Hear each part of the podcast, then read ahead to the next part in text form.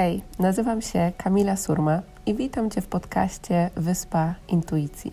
Jeśli pragniesz odnaleźć swoją drogę w życiu, odzyskać wewnętrzny spokój, spełnienie i z odwagą podążać za głosem swojego serca, to możesz teraz odetchnąć z ulgą, bo intuicja skierowała Cię we właściwe miejsce.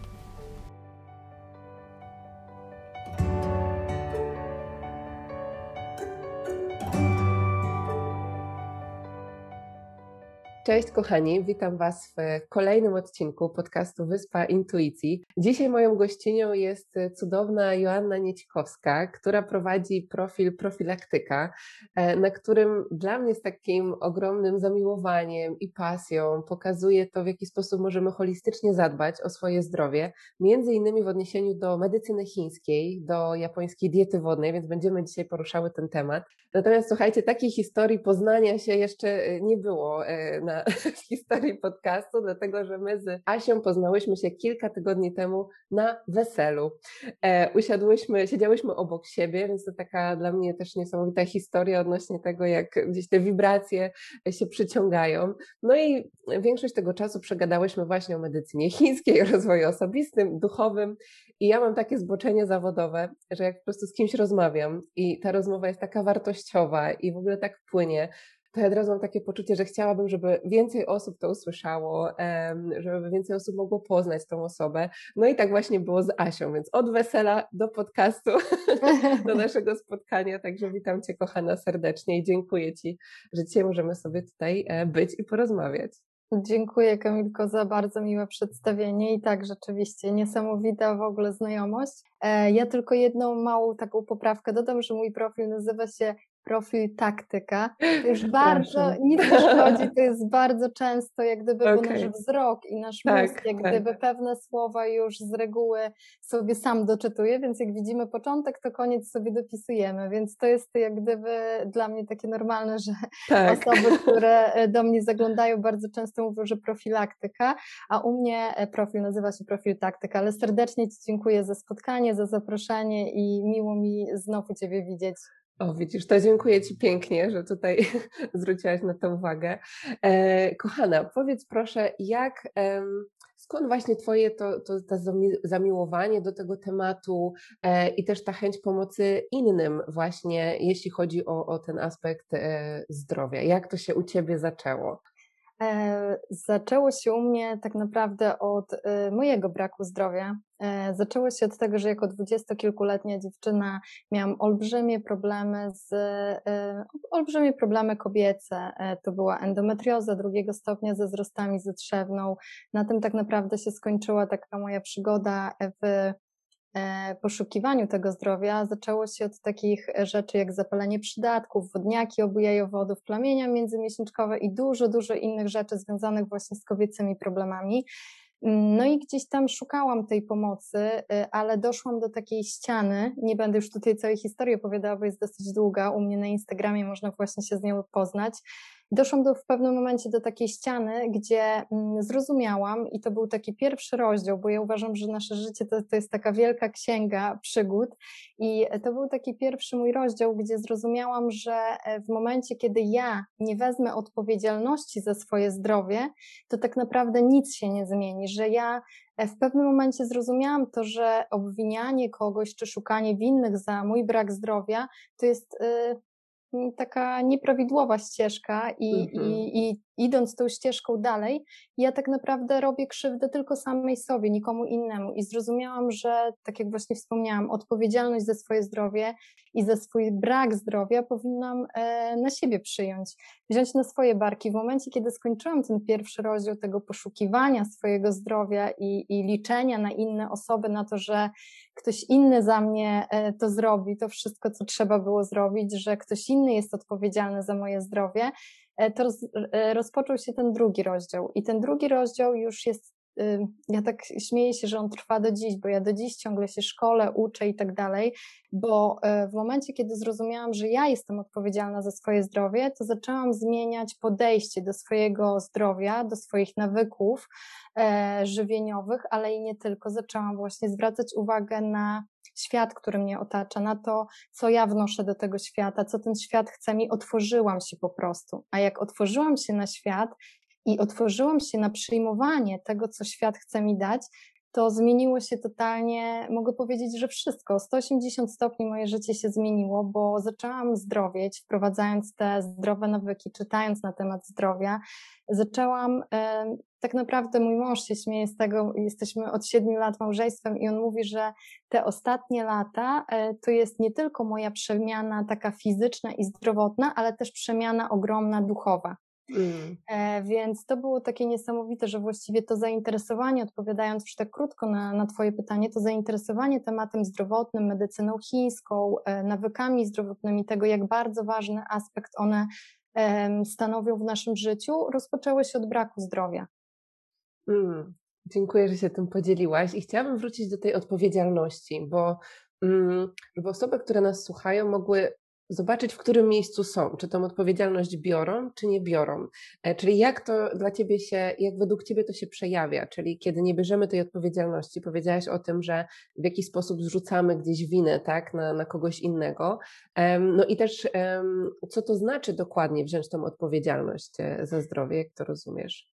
E, ja bardzo lubię przykłady, bo uważam, że one e, najbardziej gdzieś tam potrafią do nas przemówić i pokazać o co chodzi, wytłumaczyć drugiej stronie. I tutaj takim, myślę, dobrym przykładem będzie to, co często słyszę e, i to, co ja kiedyś bardzo często też powtarzałam, że no bo tak, jestem taka, jaka jest, jestem, no bo tak wyszłam z domu, mam takie nawyki, no bo moja mama tak robiła, moja babcia tak robiła i tak dalej. I to właśnie świadczy o tym braku chęci podjęcia odpowiedzialności za swoje czyny. Mm. Za, za, konsekwencje, które wraz z tymi czynami płyną. Ja nie tłumaczę w tej chwili czegoś, że na przykład, nie wiem, nie pozby to taki przykład totalnie odrealniony od rzeczywistości, ale nie tłumaczę swojemu mężowi, że słuchaj, ja nie będę myła naczyń, bo moja mama też ich nie myła. Tylko ja zastanawiam się nad tym, dlaczego mi się ich nie chce zmywać? Dlaczego ja mam ten obowiązek zrzucać na kogoś innego? Dlaczego mam nie wziąć za to odpowiedzialności? Bo przecież to ja zjadłam ten obiad, to ja pobrudziłam te talerze i garnki, e, a nie moja sąsiadka, czy sąsiad, czy moja mama. W tej chwili ja mam odpowiedzialność za to, co zrobiłam. E, I też porównuję to do, i właśnie wzięłam tą odpowiedzialność na siebie. Zaczęłam myć te swoje talerze.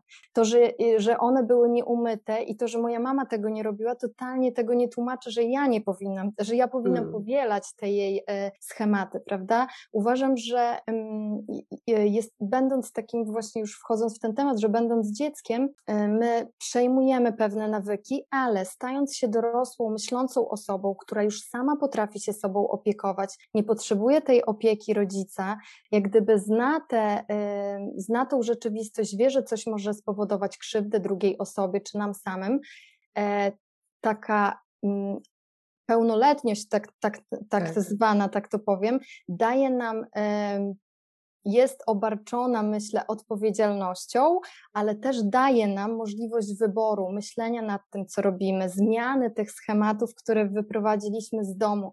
I uważam, że nie powinno się mówić, że ja tak robię, bo coś tam było w przeszłości, tylko właśnie branie tej odpowiedzialności, zastanawianie się nad tym, dlaczego ja tak robię, Dlaczego ja nie chcę wziąć odpowiedzialności za swoje zdrowie? Dlaczego uważam, że mam złe wyniki krwi e, przez lekarza? Nie mam, to, to nie dzieje się przez lekarza, czy przez panią pielęgniarkę, czy przez mojego terapeutę. Ktoś daje mi tak naprawdę wędkę i tu już do mnie należy decyzja, czy ja podejmuję tę odpowiedzialność i zmieniam swoje nawyki, zmieniam swoje życie, zmieniam swoje podejście do drugiej osoby, czy nie chcę wziąć tej odpowiedzialności i najłatwiejszą, znaczy najłatwiejszą, uważam, że właśnie to jest najtrudniejsza droga, tłumaczenie, że bo ja taka jestem, mhm. bo ja inaczej nie umiem.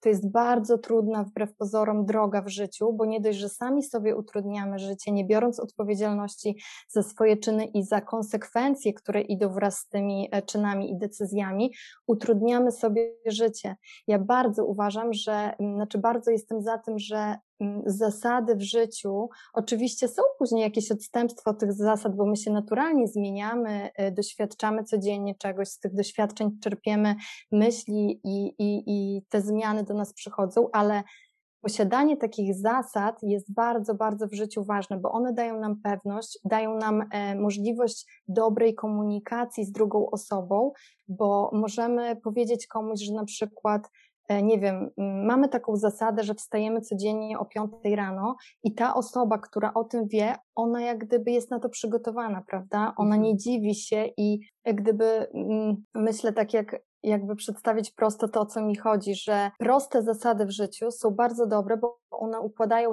nam relacje z nami samymi, ale też z całym otoczeniem. Czyli e, jeżeli my komuś, na przykład nie mając zasad, pozwalamy komuś na to, że nie wiem, ktoś załóżmy dziecko, bierze cały czas nasz telefon, a później w pewnym momencie mówimy, słuchaj, stop, nie możesz brać mojego telefonu, to nie powinniśmy się dziwić dziecku, że ono jest zdziwione, że płacze bo sami jego mhm. tego nauczyliśmy, nie mając tych zasad, nie wprowadzając ich od początku, że ono ten telefon może brać. Więc właśnie to jest to branie odpowiedzialności za swoje e, czyny i branie e, tych konsekwencji też, które za nami idą, na swoje barki. Tak bym tak. to chyba ujęła. Tak, pięknie. I też tak jak o tym mówisz, to mi przychodzi, że to jest taka odpowiedzialność też w ogóle ogólnie za zmianę w swoim życiu, bo czy to będzie dotyczyło zdrowia, czy tak jak tak naprawdę każdy obszar naszego życia możemy wytłumaczyć, że no tak, ale przecież y, tak, tak to już jest, y, tak y, żyła właśnie moja mama, moja babcia, tak byłam wychowywana i, i wtedy nie bierzemy tej odpowiedzialności, tylko właśnie gdzieś tą naszą moc oddajemy na zewnątrz. I poruszyłaś też ten temat konsekwencji i e, ja czytałam jeden z Twoich postów, w którym właśnie fajnie przedstawiłaś, w jaki sposób też podejmujesz decyzje w odniesieniu do konsekwencji i, e, i po prostu jakby ten proces, przez który przeprowadziłaś w tym poście naprawdę był prosty, ale tak do mnie trafił, e, bo często się pojawia coś takiego, no tak, no wiem, że to zdrowie jest ważne, tak, no powiedzmy, że o tym zdrowiu gdzieś słyszymy od dziecka, może nie w taki sposób, w jaki e, to nam najlepiej służy, no ale gdzieś to słowo zdrowie każdy z nas, e, każdy z nas zna e, i wie, że teoretycznie no, powinien powinien się tym w jakiś sposób zająć, zainteresować. No ale jest ten um, taki, taki gap, no nie, między tym, że, co wiem, że jest dla mnie dobre, a tym, co rzeczywiście robię i co wybieram, jakie decyzje podejmuję. Czy mogłabyś właśnie więcej powiedzieć o Twoim podejściu do tych konsekwencji i, i, i jak Ty też podejmujesz decyzje? Tak, to jest tak. Po pierwsze, ja zrozumiałam, że, bo ja byłam osobą, która mm, bała się podejmowania decyzji. Ja bardzo się bałam i ja zauważyłam teraz jak na to patrzę i, e, i widzę siebie wcześniej i siebie teraz i też bardzo dużo rozmawiam z Karolem, z mężem, którym, z którym przybywam 24 godziny na dobę, więc on też widzi y, we mnie te zmiany i mm, Wiem, jak trudno było mi podjąć decyzję, ale też wiem, z czego to wynikało z mojej niepewności, z mojego braku asertywności, z mojego braku rozumienia swoich emocji, e, bo to też było ważne, że moje emocje przez wiele lat ja skrywałam, bo e, no bo wiadomo, nie myślałam nad nimi, nie rozwijałam się tak gdzieś duchowo i emocjonalnie, patrzyłam tylko na swoje ciało tak zewnętrznie, na swoje choroby, a nie patrzyłam tam gdzieś w głąb, nie docierałam. I w pewnym momencie zaczęłam się właśnie zastanawiać nie tylko nad tym swoim zdrowiem takim, mm, które widać na zewnątrz, czyli nad tym, że na przykład wypadają mi włosy, mam złe wyniki krwi, mhm. nie wiem, boli mnie głowa i tak dalej, tylko zaczęłam się zastanawiać nad tym swoim zdrowiem takim wewnętrznym. I zaczęłam zastanawiać się nad tym właśnie, jak rzadko ja sama ze sobą rozmawiam, jak rzadko ja sama sobie poświęcam czas, jak bardzo ja robię wszystko na zewnątrz, a tak mało gdzieś tam poświęcam tego, y, tej uwagi samej sobie. I zaczęłam wtedy ze sobą wewnętrznie rozmawiać. Zaczęło się od tego, że zaczęłam sobie zadawać pytania, jaka ja naprawdę jestem. Mm, gdzie w tym wszystkim jestem ja? Mhm. Gdzie w małżeństwie jestem ja? Gdzie jestem ja jako córka? Gdzie jestem ja jako przyjaciółka? Ja jako wnuczka i tak dalej, i tak dalej. I dotarło do mnie, że mm, tak naprawdę każdego dnia to ja decyduję o tym, kim chciałabym być, i to ja decyduję o tym, co mogę zrobić, żebym mogła być taka, jak chciałabym być. I ja zawsze lubiłam i do tej pory lubię obserwować ludzi, e, i poprzez obserwację zaczęłam e, zastanawiać się nad tym, gdzie ja wśród tych wszystkich ludzi, których widzę, e, zachowujących się w, pe w pewien sposób, gdzie ja siebie widzę, gdzie mhm. jest mi dobrze, z kim jest mi dobrze, kto jest dla mnie takim, mm, e, jakby to powiedzieć, takim, takim człowiekiem, którym ja gdzieś tam chciałabym być, jak chciałabym się rozwinąć w ten swój duchowy sposób. I to, co powiedziałaś w tym poście, to tak prosto ujęłam, że ja zaczęłam ze sobą rozmawiać i zaczęłam sobie zadawać po prostu pytania. I tutaj też postawię taki, e, przedstawię taki przykład, że na przykład, jeżeli chodzi o treningi, ja miałam e, bardzo długi czas, w którym trenowałam i to tak bardzo intensywnie, a później przyszedł moment, właśnie ja wtedy totalnie nad sobą nie myślałam, gdzie poznałam się z Karolem, no i oczywiście całą swoją energię, cały swój czas, całą siebie chciałam poświęcić się związkowi, chciałam poświęcić się byciu z Karolem, jemu, e, spotykaniu się z nim i tak dalej, i tak dalej i zapomniałam gdzieś tam właśnie o sobie, o swoich potrzebach. I któregoś dnia po trzech latach przerwy od treningu, gdzieś, gdzieś tak, myślę, wtedy nic nie robiłam przez trzy lata, mimo tego, że bardzo to lubiłam. Po prostu o tym zapomniałam, bo zapomniałam o sobie. E, I wstałam po trzech latach i zadałam sobie pytanie. Właśnie od tego momentu zaczęłam zadawać sobie coraz częściej pytania. E, Asia, dlaczego przestałaś ćwiczyć? No i moja odpowiedź była taka, że no w sumie nie wiem. No, czy, i, I zadałam sobie kolejne pytanie, no ale czy ciebie coś boli? Nie. Czy ci coś dolega, nie wiem, boli cię kręgosłup, jak ćwiczysz, boli cię głowa? Nie. Czy nie ćwiczysz dlatego, że ci się nie chce, że po prostu jesteś leniwa? I odpowiedź brzmiała tak. I wtedy zadałam sobie kolejne pytanie, czy jesteś, czy żyjesz w zgodzie z tymi konsekwencjami, które powstają przez to, że nie ćwiczysz codziennie? I sobie pomyślałam, że nie, że nie zgadzam się na to. Ja wewnętrznie się na to nie zgadzam, ale nigdy o tym nie myśląc po prostu w taki sposób, robiłam tak, dobra, to dzisiaj też nie ma co, dzisiaj też nie ma czasu i tak dalej, jest gotowanie, jest pranie, jest e, praca i tak dalej, więc nie poświęcam tego czasu sobie. I odpowiadając sobie mm, na to pytanie, że czy godzę się z tymi konsekwencjami, powiedziałam, że nie, nie godzę się z tym, bo po pierwsze lubię ćwiczyć, więc zadawałam sobie kolejne pytania, czy lubisz ćwiczyć? Tak, lubię, to dlaczego tego nie robisz? No i tutaj jakby wewnętrznie doszłam do tej odpowiedzi, że nie robię tego dlatego, że właśnie poświęciłam się wszystkiemu dookoła, zapominając o sobie. I, I to jest ta rozmowa taka, którą ja często ze sobą toczę, jak podejmuję decyzję, i właśnie zawsze pamiętam o tym, że niepodjęcie decyzji jest też decyzją. I jeżeli ja nie podejmę tej decyzji, to pytanie, czy godzę się na konsekwencje, że ktoś ją za mnie podejmie. Że na przykład, jeżeli ja komuś nie odpowiem, że odpowiada mi spotkanie o godzinie 10, a ktoś mi zaproponował godzinę 10 i 12, to muszę liczyć się z tym, że będę wtedy musiała być przygotowana na 12. I pytanie, czy to mi odpowiada. I to są takie niby bardzo proste i błahe przykłady, które przedstawiłam, ale uważam, że życie właśnie nasze składa się z ciągłych wyborów. I to też opisuję w swoim e-booku, że my każdego dnia podejmujemy decyzję, czy zamiast kanapki zjemy zupę, czy wrzucimy czekoladę do naszego koszyka, czy nie. I co będzie konsekwencją tego, co zrobiliśmy. Czy jak wrzuciłam czekoladę do tego koszyka, to na pewno konsekwencją będzie to, że w końcu ją zjem. Czy godzę się z tym, że nie potrafię sobie na przykład jej odmówić i nie potrafię ułamać sobie kawałka czekolady, tylko od razu zjadam ją sama. I czy godzę się z tymi konsekwencjami, że jedząc całą czekoladę, to źle wpłynie na moje zdrowie destrukcyjnie Jeżeli wpłynie to źle na moje zdrowie, to na pewno to odchoruję, prawda? Więc to są y, ciągłe, życie składa się z ciągłych wyborów i z tego, czy my y, mamy świadomość konsekwencji, które za nimi płyną, i czy te konsekwencje nam odpowiadają, bo tylko i wyłącznie my w większości, oczywiście są sytuacje, na które nie mamy wpływu, są to losowe sytuacje, ale większość naszego życia to są konsekwencje, które płyną z podjętych decyzji przez nas czy to świadomych, czy nieświadomych, bo to w zależności, czy o tym myślimy, ale to są konsekwencje, które płyną z naszych decyzji. Tak, i tak jak mówisz, to jest dla mnie takie zadanie sobie tego pytania, to jest takie zatrzymanie się, żeby wyjść z tego autopilota, na którym często po prostu jedziemy, tak? Czyli okej, okay, chcę być zdrowa, chcę jakiejś zmiany, nie wiem, chciałabym zmienić swoją pracę, albo bądźmy przy tym temacie zdrowia, no ale nie jestem, no bo nic się nie zmienia, bo ja nic nie zmieniłam, tak? Bo się nie zatrzymałam i nie zapytałam, czy właśnie tak jak mówisz, czy ten produkt, który ja teraz y, zjem, czy wrzucę do koszyka, czy to, że nie poćwiczę, jakie to ma konsekwencje e, i taka przestrzeń bycia szczerą samą sobą, to poczucie, że wszystko jest już we mnie, tylko ja się potrzebuję zatrzymać, zapytać i zobaczyć, co, co jest głębiej. Także e, pięknie. Bardzo mi się podoba, jak to przedstawia, że to jest taki konkret, tak praktycznie można to wziąć po prostu wcielić do, do swojego życia. E, I chciałam Cię teraz zapytać o, o, medycynę chińską. E, wiem, że jest to temat, który można by było rozwlec na dziesiąt odcinków. Tak.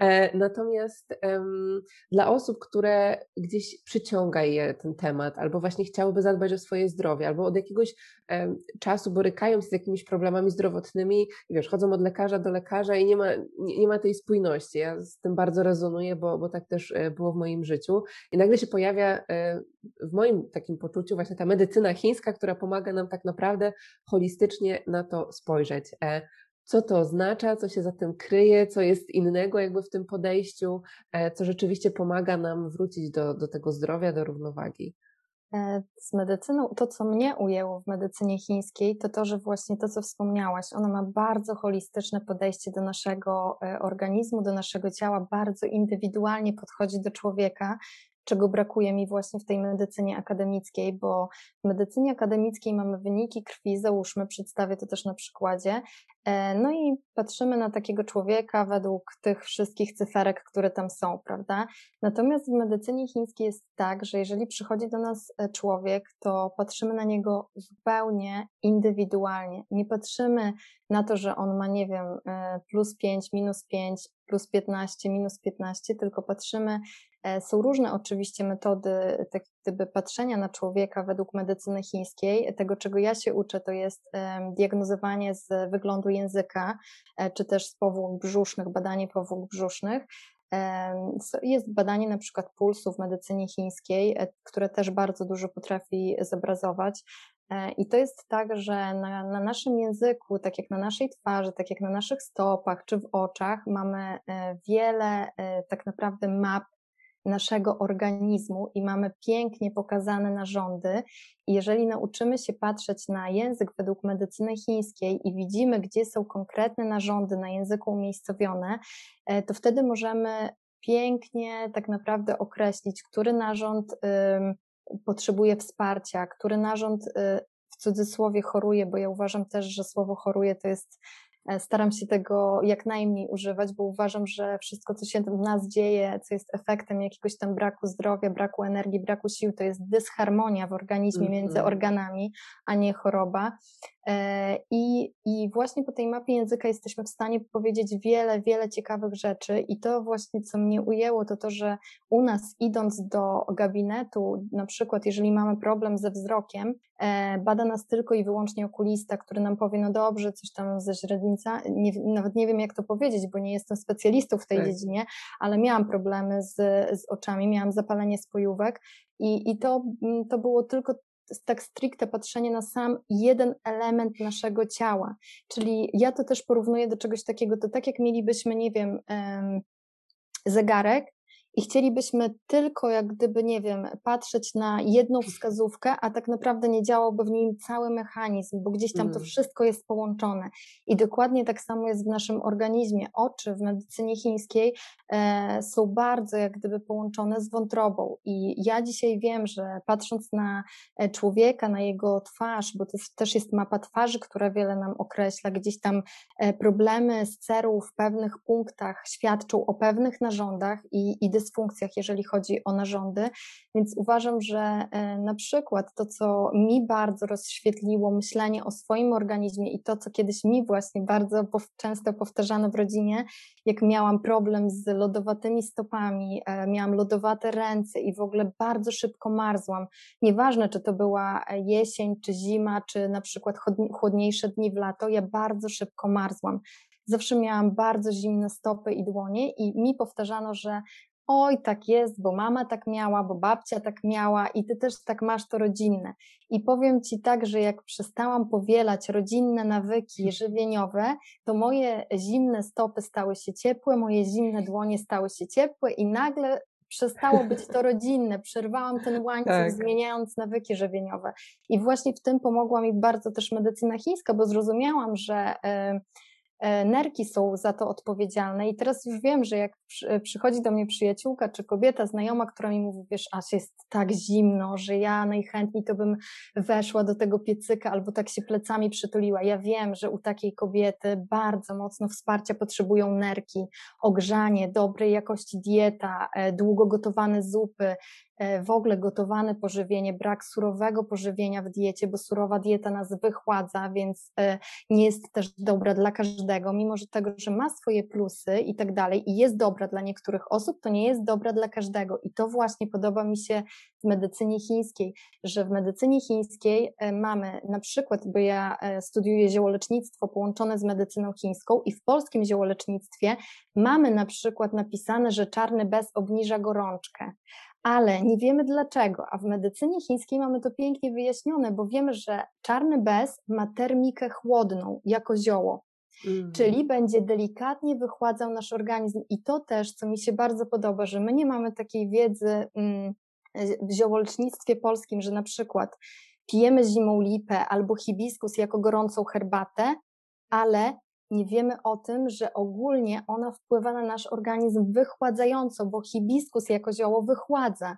I to jest właśnie niesamowite, że znając te elementy medycyny chińskiej, nie trzeba jej jakoś bardzo dogłębnie studiować, bo to jest bardzo obszerna wiedza, ale mhm. znając podstawy medycyny chińskiej, czyli znając termikę jedzenia, wiedząc jak wpływa na nas nabiał, jak wpływa na nas na przykład ciepła zupa, na które narządy działa, na co pomaga, jaką dietę zastosować sobie na przykład w przypadku przeziębienia z zimna, albo przeziębienia z gorąca, bo przeważnie u nas w Polsce mamy przeziębienia z zimna, i, I u nas tego nigdy w naszej medycynie akademickiej nie rozróżnia, jest po prostu przeziębienie, a mhm. medycyna ta chińska rozróżnia przeziębienie z zimna, przeziębienie z gorąca i inne zioła i inną dietę stosuje się na jedno schorzenie, a inną na drugie. Na przykład angina jest przeważnie z gorąca, więc wtedy powinniśmy gdzieś tam chłodzić te nasze miejsca, gdzie, gdzie, gdzie zaczęły właśnie, gdzie ta dysharmonia się pojawiła i to jest niesamowite właśnie w medycynie chińskiej, że pięknie ona nam pokazuje, jak możemy swój organizm spróbować harmonizować poprzez posiłki, poprzez zioła, poprzez y, w ogóle takie mm, ogólne podejście właśnie do emocji, bo też pięknie opisuje na przykład, jakie narządy są odpowiedzialne za jakie emocje. I na przykład, jeżeli jest człowiek, który jest bardzo nerwowy, nadpobudliwy, taki obwinia, że wszystko, co jest złe, to wszyscy inni są winni, tylko nie ja to już wiadomo, że ma rozgrzaną, tak mówię to e, e, w cudzysłowie, rozgrzaną wątrobę. I tą wątrobę trzeba ściągnąć trochę w dół, ochłodzić i to można zrobić ziołami, można to zrobić dietą, ale też mm. dietą można sobie zaszkodzić, bo na przykład taka osoba, która ma rozgrzaną tą wątrobę, jest e, zła na cały świat, nadpobudliwa, wszystko ją denerwuje i zje na przykład kilka posiłków w ciągu dnia złożonych z kaszy gryczanej, jeszcze bardziej tę tendencję pogłębi więc to jest niesamowite, jak bardzo dietą e, możemy regulować nawet swoje takie emocje. I to tak. mnie właśnie ujęło. Mhm. Tak, i jak teraz to, o czym mówisz, czyli coś, co jest potencjalnie jakby uważane za, za zdrowe, przyjmowane za zdrowe, dla nas niekoniecznie okazuje się, że takie jest albo na, na ten moment.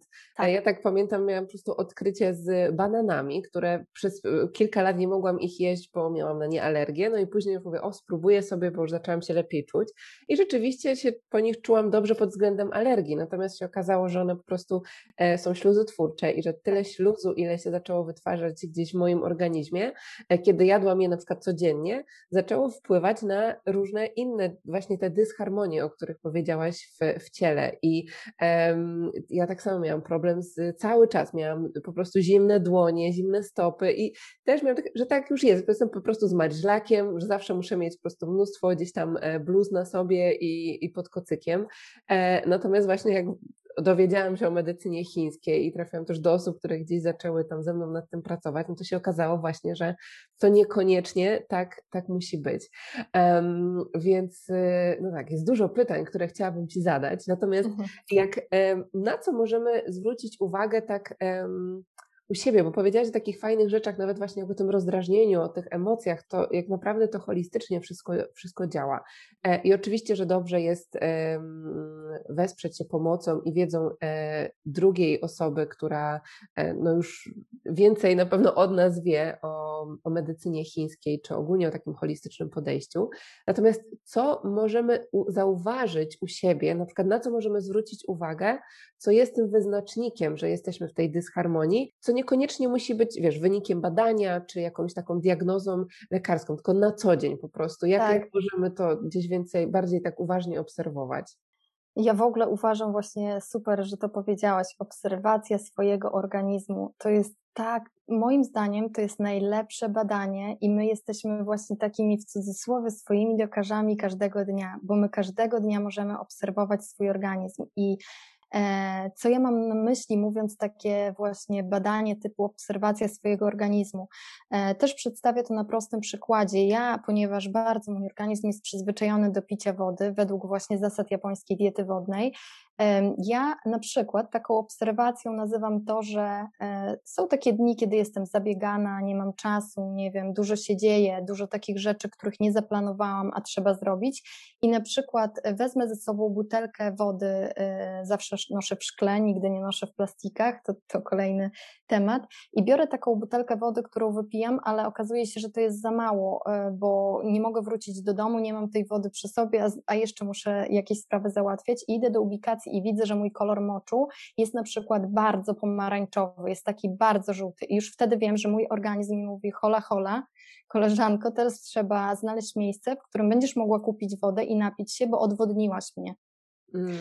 I to jest na przykład takie mikrobadanie, ale które nam bardzo dużo mówi, bo e, to nie jest tak, że my jesteśmy odwodnieni w momencie, kiedy czujemy suchość w ustach. Y, efekt suchości w ustach to już jest naprawdę taki bardzo mocny znak y, y, tego, że bardzo odwodniliśmy organizm, a moim zdaniem pierwszym takim znakiem właśnie jest chociażby kolor naszego moczu.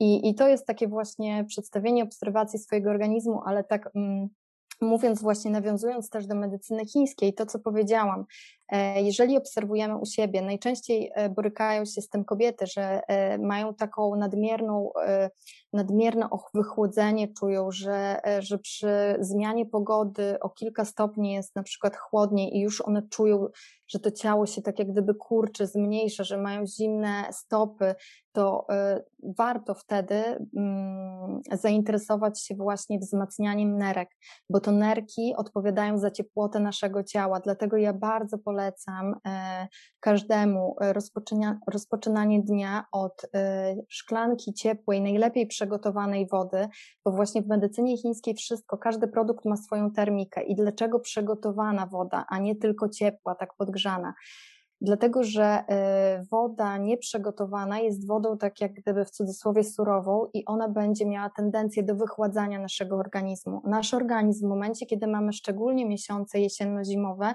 potrzebuje ciepła. Żeby nie zabierać nam tej energii y, na ogrzewanie siebie, to potrzebuje ciepła z zewnątrz, tego takiego danego od nas i ta woda przygotowana zmienia swoją termikę na neutralną, więc ona nie będzie wychładzała naszego organizmu, a jeszcze jak dodatkowo rano będziemy mieli albo termos przy łóżku, właśnie ze szklanym wnętrzem, albo podgrzejemy ją sobie delikatnie z rana, żeby wypić tą ciepłą szklankę wody delikatnie, powoli, to już dajemy swojemu organizmowi bardzo, bardzo dużo, bo dajemy mu te ciepło, to takie przytulenie z rana, to tak jak my, lubimy się ciepło tak. kołderką z rana okryć, prawda, jak wystawiamy nogę za kołdrę, to już tak nam się nieprzyjemnie robi, czy też po kąpieli, jak jest chłodniej w domu, to lubimy się okryć e, ciepłym ręcznikiem. Ja właśnie lubię takie przykłady, żeby człowiek zrozumiał o co chodzi, że ten nasz wewnętrzny organizm nie jest niczym innym niż to, co my zewnętrznie czujemy. Więc to jest jedna rzecz, że zwracanie w momencie, kiedy czujemy zimno na, na, te, na, na nasze nerki, a że problem dzisiaj ma prawie każdy z nerkami, bo w nerki bardzo mocno bije stres, a dzisiaj my żyjemy w ciągłym pośpiechu, w ciągłym stresie, więc te nasze nadnercze i te nerki są naprawdę wymęczone i warto je otoczyć taką opieką. Ja u siebie na mm, koncie instagramowym profil Taktyka zrobiłam katalog i tam w tym katalogu, żeby łatwiej było znaleźć, umieściłam takie posty, w którym opisuję, jak wzmacniam nerki, jak wzmacniam śledzione, jak wzmacniam wątrobę, E, I łatwo jest to wtedy znaleźć, tam jest opisane, co działa degrada degradacyjnie na nasze te organy, a co wspomaga nasze organy. I tak jak na przykład też wspomniałam o wątrobie, że człowiek, który jest bardzo zdenerwowany, i ja też śmieję się, zawsze podaję przykład mojego męża, który słyszy często to, o czym ja mówię, i na przykład jedziemy autem i ktoś pokazuje sobie środkowy palec, by się zdenerwował, albo na klakson tam i Karol tak patrzy na takiego człowieka i mówi tak, ale ma rozgrzaną wątrobę, co?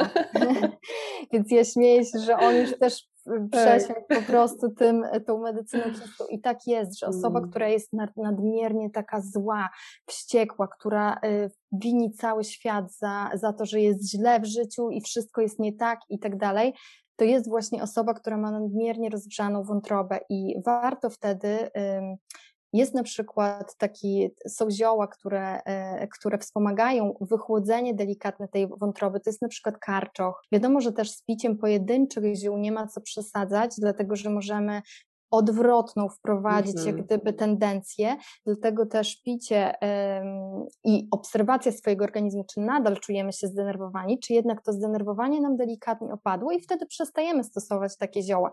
Jest na przykład kłos głowienki, spica prunella, która też pięknie jak gdyby będzie ściągała wątrobę i będzie ją delikatnie wychładzała, a też super będzie działała w tym klimacie, który teraz mamy, bo będzie działała super na anginę.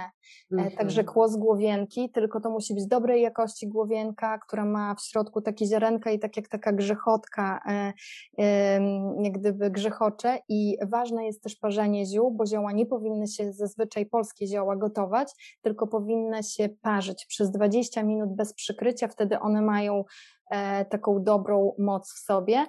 No i co jeszcze? Na przykład powiem e, przykład o sercu. Jak powiedziałam już, że taka osoba, która obwinia cały świat, to teraz powiem odwrotnie. Osoba, która obwinia, yy, że jejku, to przez nią wszystko jest źle, to na pewno jej wina i tak dalej, i tak dalej. Taka osoba powinna zwrócić uwagę na, na swoje serce, na wspieranie swojego serca, bo taka osoba, która obwinia o wszystko siebie, ma bardzo w medycynie chińskiej osłabione serce.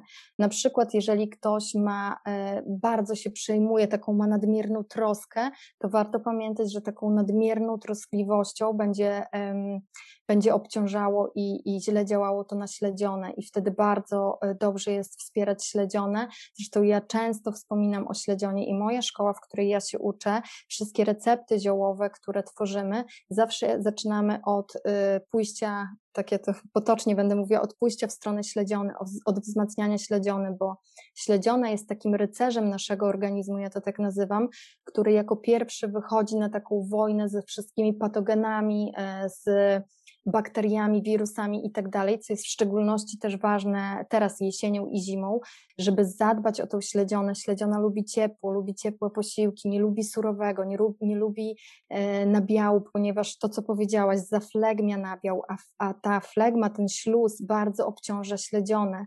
I y, też właśnie opisałam to w tych postach, e, jak zadbać o śledzione, i uważam, że to jest narząd, śledziona i nerki. To są dwa narządy, które zawsze polecam każdemu dbanie o te narządy. No i dołączyłabym do tego krew, dbanie o jakość krwi, bo warto pamiętać, że jeżeli nasza krew, jakość naszej krwi słabnie, e, to będzie słab nam cały organizm. Cały. Mm. Jejku, to jest po prostu tak niesamowite, jak to jest wszystko połączone i też w mojej społeczności jest dużo osób, które właśnie medytują, e, czy wchodzą na tą ścieżkę, e, kontaktują się ze swoimi emocjami, ale dla mnie połączenie to jeszcze z tym aspektem zdrowotnym medycyny, medycyną chińską jest takim jeszcze um, głębszym spotkaniem się ze sobą i zobaczeniem, że okej, okay, ja mogę się kontaktować z tą złością, ale ona cały czas wraca i może to jest dla mnie sygnał, żeby właśnie zaopiekować się swoją wątrobą.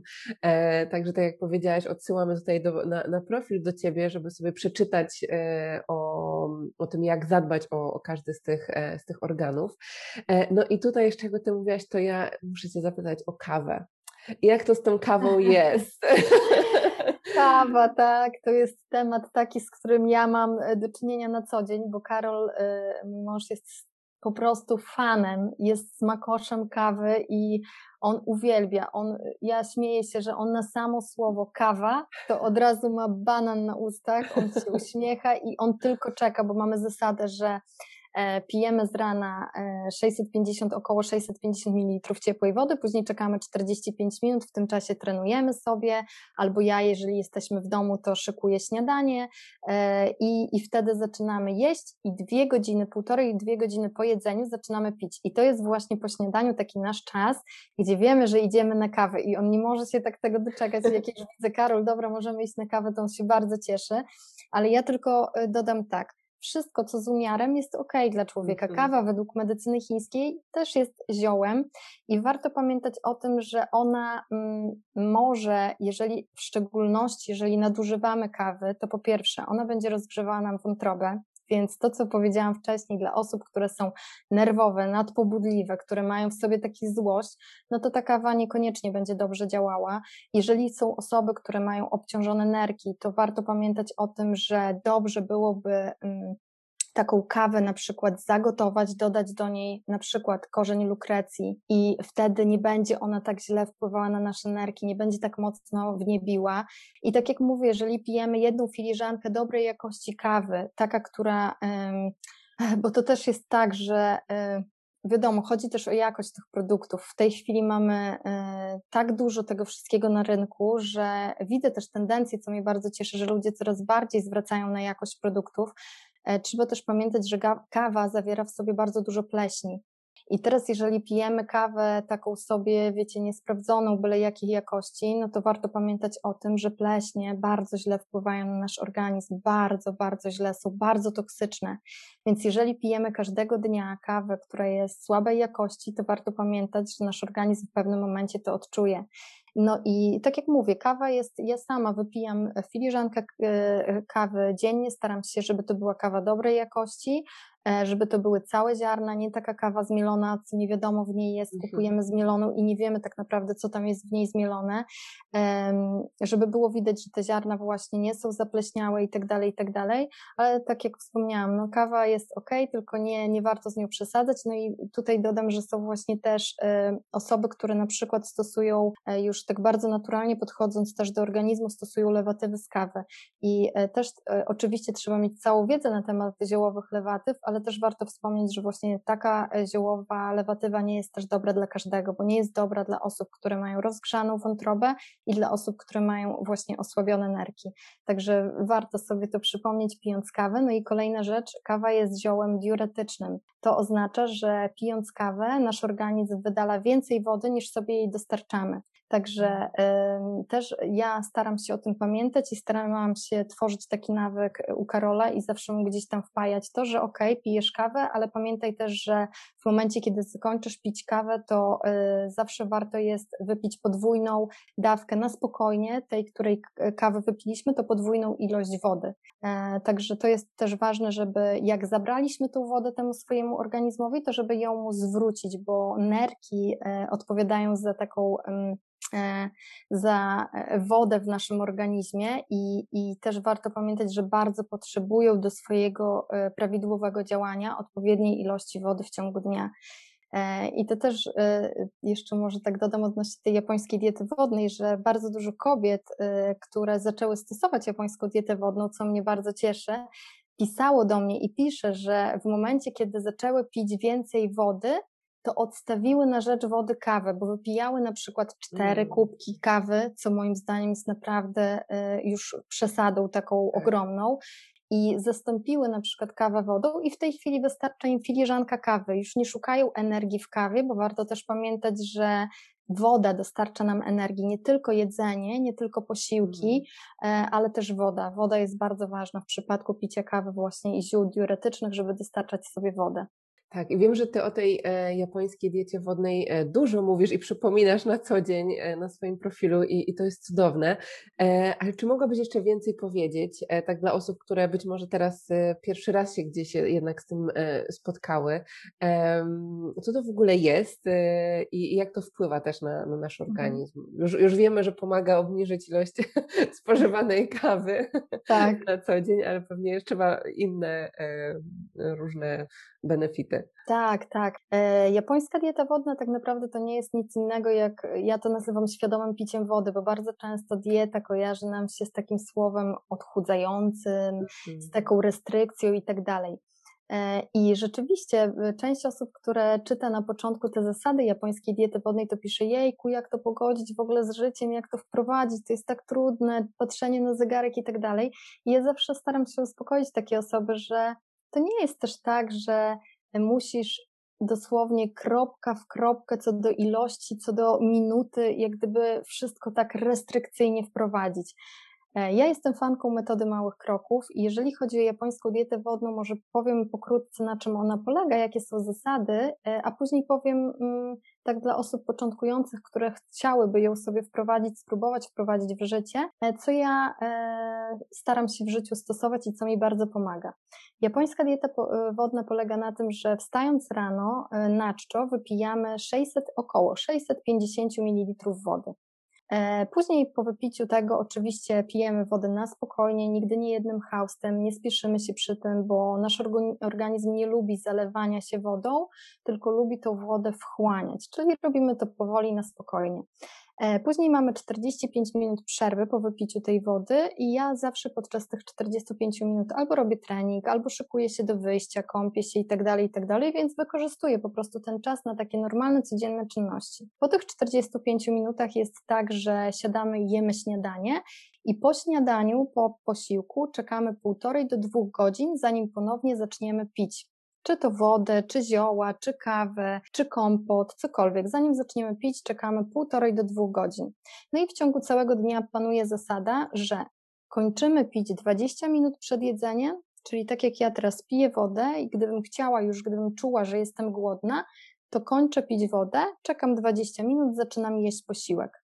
I ponownie jest ta sama zasada, co w przypadku śniadania, że jak zjem posiłek, czekam półtorej do dwóch godzin po posiłku i ponownie zaczynam pić.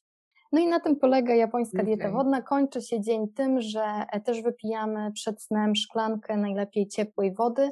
Ja e, do połowy ilości wypijanej wody w ciągu dnia dodaję e, sól kłodawską, to też jest właściwie z medycyny chińskiej, ale tak naprawdę i z akademickiej. Chodzi tutaj o elektrolity po prostu, czyli my, jak się pocimy, jak poprzez mowę wydalamy wodę, to nie jest sama czysta woda, tylko tak jak wiemy, że jak pot jest wydalany, on jest lekko słony, czyli wydalamy wraz y, z życiem tak naprawdę nie taką czystą wodę, tylko wydalamy wodę z y, minerałami. I dlatego warto te minerały sobie dostarczać, te elektrolity w postaci dobrej jakości soli kłodawskiej, nie rafinowanej, bo tutaj nie chodzi o tą sól kuchenną, która jest taka biała, sypka i miałka, bo ona bardzo źle działa, ona jest pozbawiona wszelkich minerałów. Mm, I y, no, to chyba na tyle. I właśnie może teraz wspomnę o tym, co od czego ja zaczynałam japońską dietę wodną, bo to nie jest też tak, że e, ja nie pijąc w ogóle wody, bo ja kiedyś piłam bardzo mało wody, od razu zaczęłam pić rano na czczo 650 ml. Uważam, że to jest wtedy bardzo niedobre, E, jeżeli ktoś nie pił wody i zaczyna od takiej ilości, no bo y, organizm doznaje szoku, a nasz mhm. organizm nie lubi szoku, tak jak my nie lubimy szoku i nie chcielibyśmy być wypchnięci z ciepłego łóżka na mróz, tak samo nasz organizm nie lubi takiego zalewania w momencie, kiedy nigdy tego nie robiliśmy, nie piliśmy wody, więc ja zazwyczaj mówię tak, najlepiej jest zacząć od jednej szklanki ciepłej wody, i przyzwyczajać ten organizm powoli, zwiększając sobie stopniowo tą ilość, chyba że nie mamy rano czasu i mamy czas tylko y, na tyle, żeby wypić jedną szklankę wody, to też jest super. Po prostu zachęcam do tego, żeby zaczynać dzień od wypicia e, wody, ciepłej wody, bo to wtedy pobudza nasz układ trawienny, do te, do, tak jak gdyby ożywia i po śnie wybudza ten układ e, mhm. właśnie pokarmowy.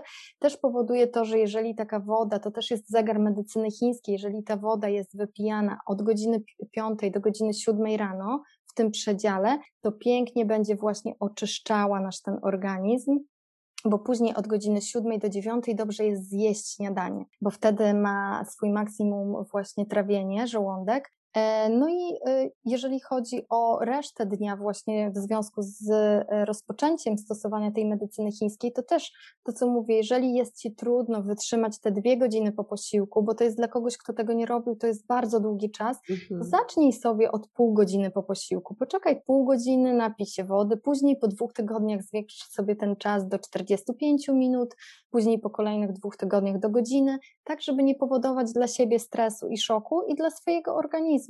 I wówczas pięknie y, zauważają i osoby, które zaczęły ją stosować, japońską dietę wodną, y, też co ja zauważyłam w swoim życiu, to to, że takie zasady pięknie regulują nasz rytm dobowy, czyli regulują moment, w którym skupiamy się na jedzeniu, moment, w którym skupiamy się na nawadnianiu organizmu i to, co jeszcze jest super właśnie w japońskiej diecie wodnej, że przestajemy podjadać, bo nie mamy czasu na podjadanie. I ja mm. też to mówię, że e, układ pokarmowy, e, nasze wnętrze organizmu, tak samo jak my, potrzebuje odpoczynku. Czyli jeżeli my w ciągu dnia cokolwiek jemy, e, główne posiłki, a między głównymi posiłkami jeszcze podjadamy coś sobie, to warto pamiętać o tym, że nasz układ pokarmowy nie ma czasu na to, żeby odpocząć, nie ma czasu na to, żeby się oczyścić. E, I mieszanie takie właśnie posiłków z wodą e, czy z innymi napojami bardzo zaburza proces trawienia, bo e, tak naprawdę to jest tak, że nasze trawienie zaczyna się już od ust, i nasz pokarm nie powinien być obleczony wodą, czy kawą, czy herbatą, tylko powinien być obleczony śliną. Dlatego, że ślina ma w sobie pewne enzymy i e, jest taki enzym jak amylaza ślinowa, który powoduje rozkładanie węglowodanów na e, cukry prostsze. I w momencie, kiedy my popijamy i nie dajemy tego pokarmu dobrze sobie pogryźć, pogryźć, a nie tego, żeby on się przez wodę stał miękki i go połknąć, tylko pogryźć i żeby ta ślina miała czas się wytworzyć u nas w tych ustach, to po prostu już zaburzamy ten proces trawienia na wstępie, na tym, w tym pierwszym etapie. I to obciąża później nasze kolejne organy, bo one muszą ten proces nadrobić. I czy jest tak, że to może wpływać na takie obniżone poczucie naszej energii? Tak, Bo jest często tak. jest takie pytanie właśnie, jak e, no, mm, poczuć tej więcej energii w sobie, mieć tej więcej energii życiowej, a to jest jakby taka rzecz, która jest niezwykle prosta, ale może jest właśnie odpowiedzią tak. dla wielu osób.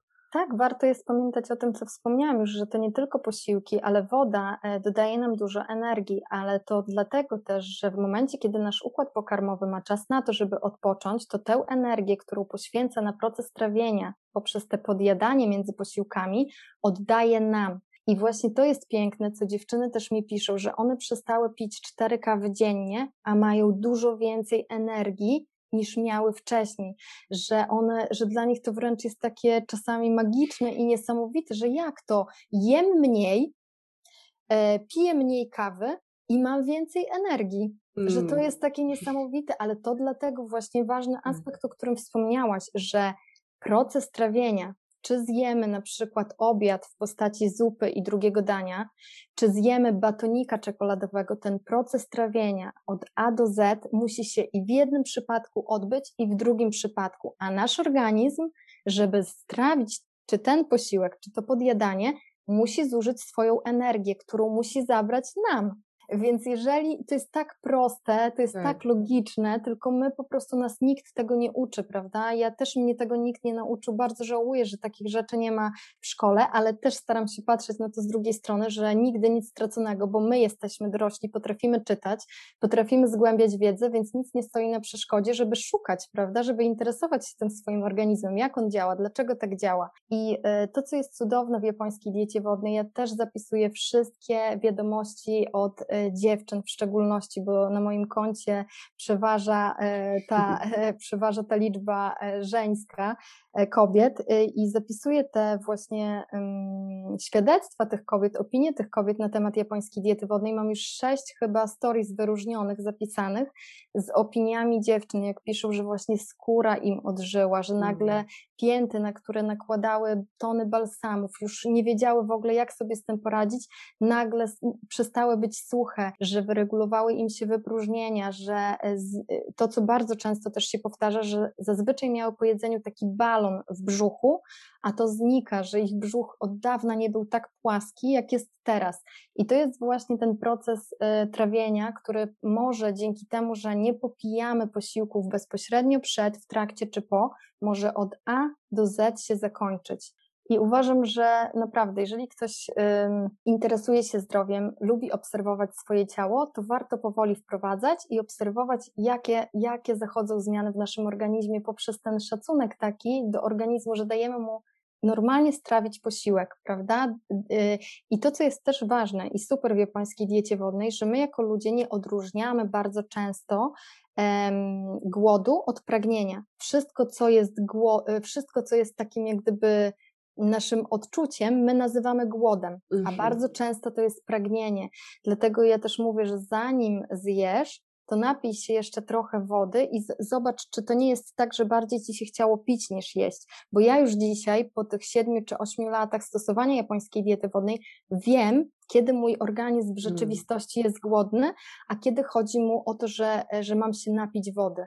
I to jest niesamowite. Mm, no i to też takiego kontaktu z ciałem e, tak. wymaga, takiej świadomości. E, więc no ja się czuję zainspirowana, więc na pewno będę małymi krokami. Już gdzieś to u mnie jest, bo też e, każdy dzień zaczynam właśnie sobie szklanką ciepłej wody, ale też tak jak o tym opisałaś, to, to tak uprościłaś, co na pewno dla mnie i myślę, że dla osób, które będą nas słuchać. Jest jeszcze jedna rzecz tylko, do której chciałabym wrócić i o którą chciałam Cię zapytać. Powiedziałaś, że to zajęcie się swoim zdrowiem, e, wróceniem do tej równowagi otworzyło też przed Tobą tą ścieżkę duchową. E, jak to rozumiesz? Co czujesz, że się zmieniło? E, jak to jest teraz obecne w Twoim życiu? E, zmieniło się, e, myślę, że to tak wszystko ze sobą się bardzo połączyło, bo to, co powiedziałaś, e, ja poprzez to, że miałam duże problemy ze zdrowiem, że taką dysharmonię wprowadziłam w swoim organizmie poprzez brak szacunku do swojego ciała, bo ja swój organizm traktowałam, teraz to trochę tak nazywam jak śmietnik. Ja po mhm. prostu patrzyłam na to, co mi smakuje, nieważne jaki to miało skład, nieważne jak to działało na mój organizm, czy destrukcyjnie, czy budujące, ja po prostu to jadłam, bo mi się tego chciało. Takie hedonistyczne podejście do, do swojego życia i to się przełożyło na e, też takie podejście do otoczenia, dlatego że e, ja kiedyś byłam osobą, która była bardzo uparta. E, wszystko to, co ja postanowiłam, to miało być na moim. Moje było mojsze niż twojsze i po prostu byłam, mm, tak jak teraz na to patrzę, byłam trudnym takim człowiekiem do, do, dla otoczenia, ale też dla samej siebie. E, trudno mi się z tym żyło i, e, i teraz to wiem, że najtrudniej jest właśnie tym osobom, które takie są, bo takie życie jest bardzo trudne i skomplikowane, bo wbrew pozorom my nie utrudniamy, będąc takimi osobami, które gdzieś tam wewnętrznie nie wchodzą w siebie i nie patrzą na swoje zachowanie, obwiniając tylko wszystkich dookoła, to nam po prostu jest z tym ciężko, bo my się non-stop denerwujemy i tak dalej. I ja w pewnym momencie zaczęłam obserwować swojego dziadka i y, bardzo lubię w ogóle rozmowę ze starszymi ludźmi, i zaczęłam słuchać e, tego, o czym on opowiada. I on wracał do swojej przeszłości i opowiadał o ludziach, o tym, mm, jacy ci ludzie byli, jak, jakie wspomnienia ma związane z tymi ludźmi. I ja tak e, postarałam się siebie wyobrazić sobie jako taką babcię.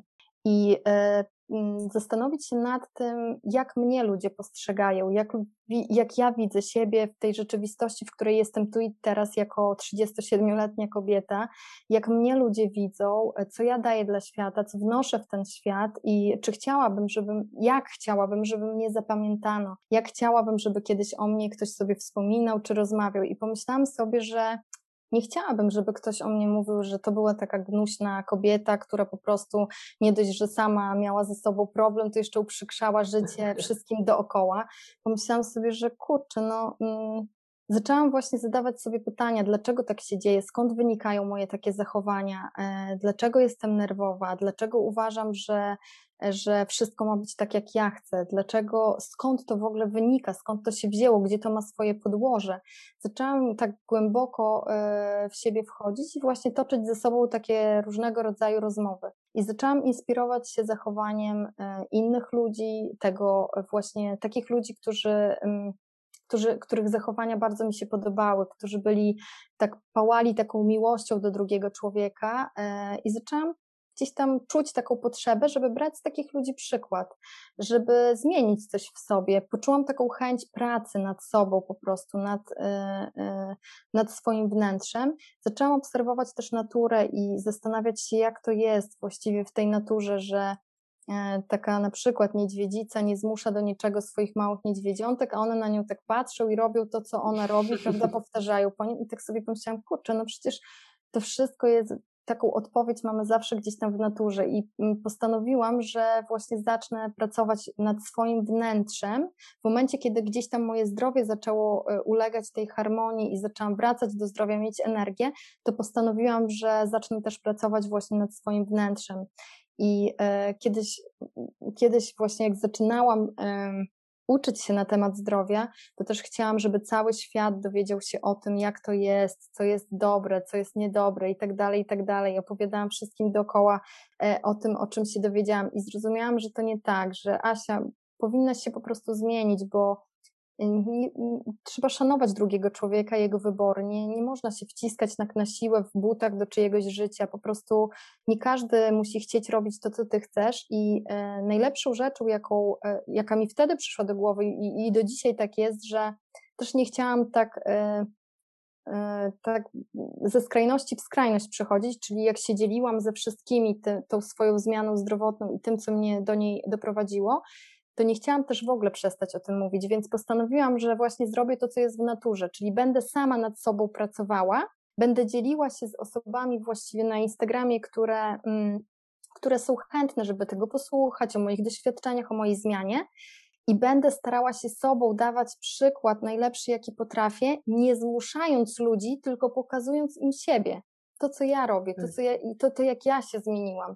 I gdzieś właściwie e, to mnie też mobilizowało, to jak pokazywałam siebie i swoje życie, i swoje zmiany, i swoje emocje zaczęłam pokazywać, bo na początku prowadząc Instagram, e, ja mówiłam tylko stricte o takim zdrowiu, co ja robię i jak ja robię fizycznie, ale później zaczęłam właśnie też przechodzić do tego dzielenia się e, tą swoją psychiką, jak pracuję nad tymi swoimi emocjami i tak dalej.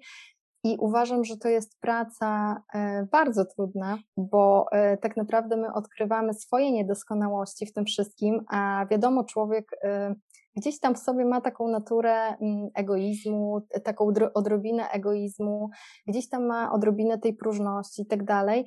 I w momencie, kiedy zaczyna, zaczynałam nad sobą pracować, ja widziałam coraz większe takie kolosalne jakby rzeczy, nad którymi powinnam popracować, bo zrozumiałam to, że jeżeli e, coś mówi do mnie mama czy moja przyjaciółka i to we mnie wzbudza jakieś takie kurczę, nie, no to niemożliwe, tak nie może być, to ja wiedziałam, że to jest ten punkt, nad którym mm. ja powinnam, jeżeli chcę pójść dalej, powinnam wykonać pracę, zastanowić się, gdzie ten błąd y, u mnie, ten error wyskoczył, dlaczego ten error wyskoczył, gdzieś tam rozgrzewać ten system tak. i, i popracować nad nim, ale to jest taka bardzo wdzięczna, uważam, praca, bo to jest praca, która jest najlepiej płatną pracą i nikt nam tak nie zapłaci w żadnej pracy innej, jaką zapłatę otrzymujemy właśnie poprzez pracę nad sobą, bo ja zauważyłam to, że jak zaczęłam tą pracę nad sobą, nad swoim wnętrzem, jak zrozumiałam to, że ja e, nie chcę też e, już być taką osobą chodzącym takim ciałem, który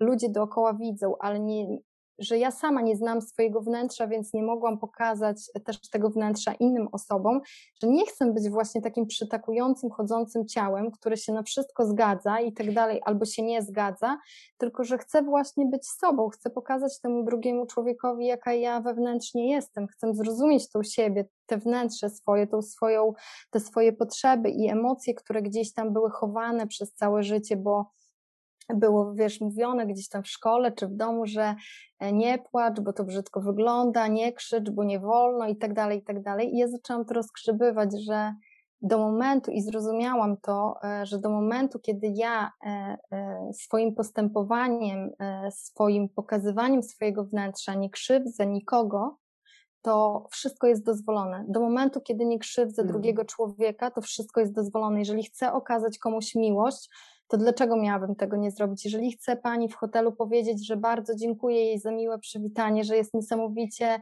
sympatyczną osobą, to dlaczego mam tego nie zrobić? Dlaczego ja się tego krępuję? Bo ja zrozumiałam to, że ja krępu, krępowałam się przez długi czas mówienia dobrych rzeczy drugiej osobie. I zaczęłam się zastanawiać, dlaczego tak jest, dlaczego ja się wstydzę, przecież to są tak dobre, przyjemne rzeczy, prawda?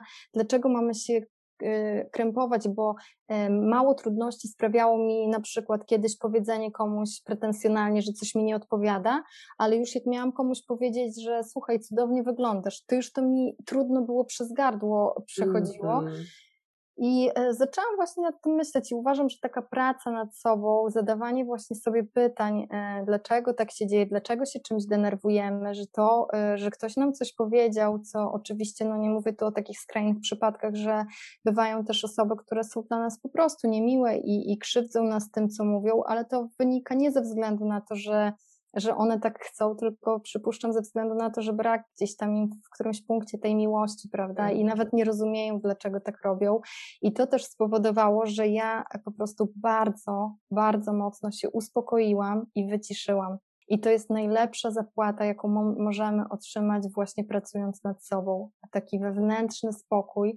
I to, co też powiedziałaś, że w momencie, kiedy pracujemy nad swoim wnętrzem, to ma też ogromny wpływ na te nasze zdrowe organy i na harmonię między tymi organami. Nie tylko jedzenie, nie tylko picie, ale też emocje, jakimi się karmimy.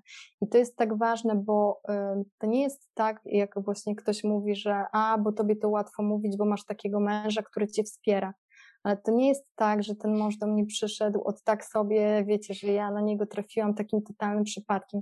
Po prostu, jeżeli ktoś nad sobą pracuje, jeżeli ktoś zmienia się, jeżeli ktoś emanuje jakimiś emocjami, to przyciąga do siebie takich ludzi. Jeżeli non-stop chodzimy źli, nafokani i wszystko nam nie pasuje, to nie przyciągniemy do swojego towarzystwa, do swojego otoczenia przyjemnych, miłych ludzi, bo tacy ludzie będą nas po prostu omijali szerokim łukiem, bo e, jest akcja i jest reakcja. Jeżeli my na kogoś krzyczymy, to w drugiej osobie zazwyczaj też wewnętrznie gdzieś tam się otwiera taka rzecz, że kurczę, no nie pozwalam sobie na taki krzyk i albo się zwracam i odchodzę od takiej osoby, albo jej próbuję na początku wytłumaczyć, że nie na tym polega rozmowa i, i porozmawiajmy, ale jeżeli widzę, że ta osoba totalnie nie rozumie tego, no to po prostu odwracam się i idę swoją drogą, prawda? Więc ta praca nad sobą jest naprawdę niesamowita, przynosi ogromne efekty. Mm, pięknie i to, co, o czym powiedziałaś, e, że to jest chyba taka mm, ten stan, który osiągamy po tym wszystkim, czyli ten wewnętrzny spokój, którego każdy z nas tak naprawdę pragnie, tylko często gdzieś staramy się to w jakiś inny sposób osiągnąć, a e, uciekając od, od siebie i spotkania się ze sobą, tak naprawdę nigdy tego e, takiego pełnego, stałego spokoju e, nie będziemy w stanie poczuć, więc to tak pięknie dla mnie zamyka całą taką klamrę tego holistycznego podejścia do siebie i do swojego zdrowia. E, kochana, czy jest coś, co, czym na koniec jeszcze chciałabyś się podzielić, a o co Cię na przykład nie zapytałam? Czy jest coś takiego? Jejku, ja myślę, że bardzo dużo już y, tutaj rzeczy powiedziałam i o wiele ciekawych rzeczy też dziękuję Ci za te pytania, bo, bo są, były bardzo ciekawe. Też uważam, że od jakości zadawanych pytań zależy y, też jakość naszego życia, więc e, dziękuję Ci serdecznie za te pytania.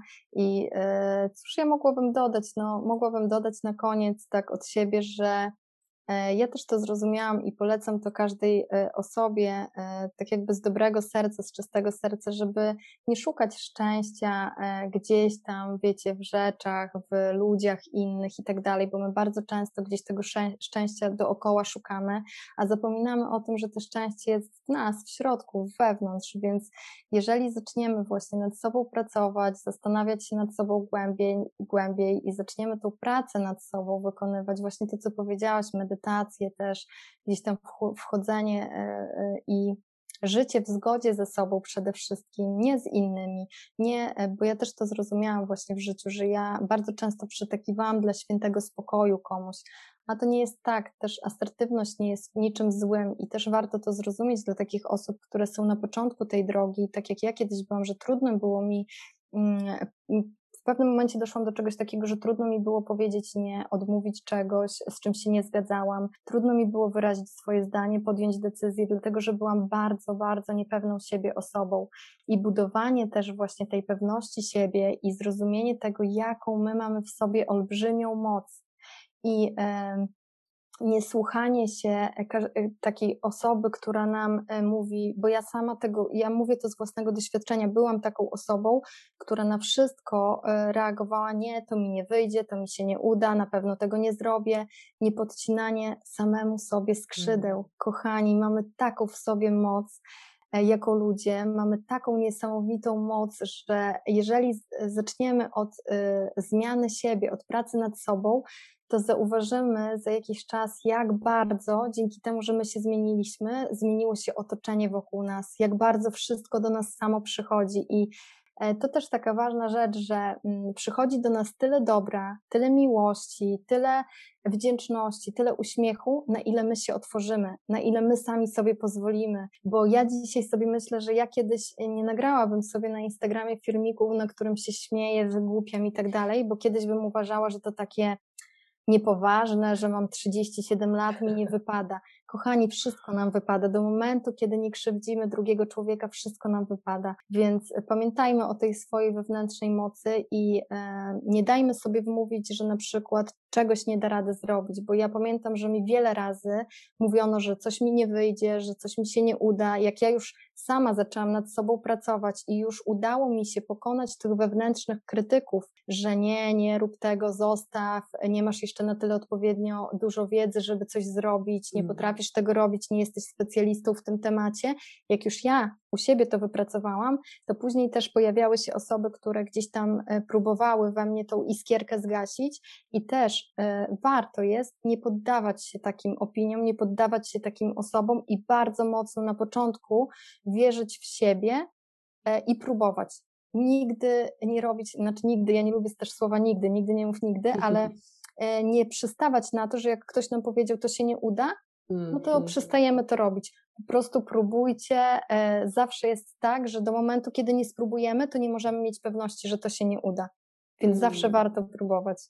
Pięknie. Dziękuję Ci, kochana, z całego serca, wszystkim, czym się podzieliłaś. Po prostu dla mnie tak ogromna inspiracja i taka dawka też e, wiedzy, więc oczywiście osoby, które chcą więcej, to odsyłamy, już powiedziałyśmy tutaj na profil na Instagramie, czy gdzieś jeszcze, czy głównie tam działasz? E, głównie działam na Instagramie, e, otwieram też swojego bloga, też taką samą ma nazwę profil taktyka.pl E, tam też pojawi się, mam nadzieję, nie wkrótce mój pierwszy e-book, bo dzisiaj dostałam informację, że system sprzedażowy został zweryfikowany pozytywnie, więc kolejny, tak, więc kolejny krok do przodu. Także mam nadzieję, że niebawem pojawi się tam e, pierwszy e-book, a zaraz za nim e, pojawią się kolejne. Także też mam swój blog, profil taktyka.pl. Cudownie. To Was tam odsyłamy, zapraszamy. A Tobie, kochana, jeszcze raz dziękuję z całego serca i życzę ja również, wszystkiego cudownego. Kamilko, ja również Tobie dziękuję i bardzo, bardzo cieszę się, że mogłam się z Tobą spotkać. Mam nadzieję, że to nie jest ostatnie spotkanie. E, I cóż, też bardzo dziękuję e, Ci za zaproszenie, za to, że poświęciłaś e, kawałek swojego życia właśnie na rozmowę ze mną. Bardzo, bardzo mi miło. I dziękuję wszystkim osobom, które przesłuchają tego podcastu i, i tego wideo. Bardzo czuję bardzo dużą wdzięczność do osób, które właśnie poświęcają swój czas na, na to, żeby być na przykład tutaj mm. teraz z nami. Dokładnie. Dziękujemy Wam. Dajcie znać w komentarzach też, e, czy w wiadomościach do nas, co z Wami najbardziej zarezonowało, też jak to czujecie, co wyciągacie też dla siebie z tej rozmowy. Także Dziękuję serdecznie. Dziękuję Kamilko. Pa. Pa.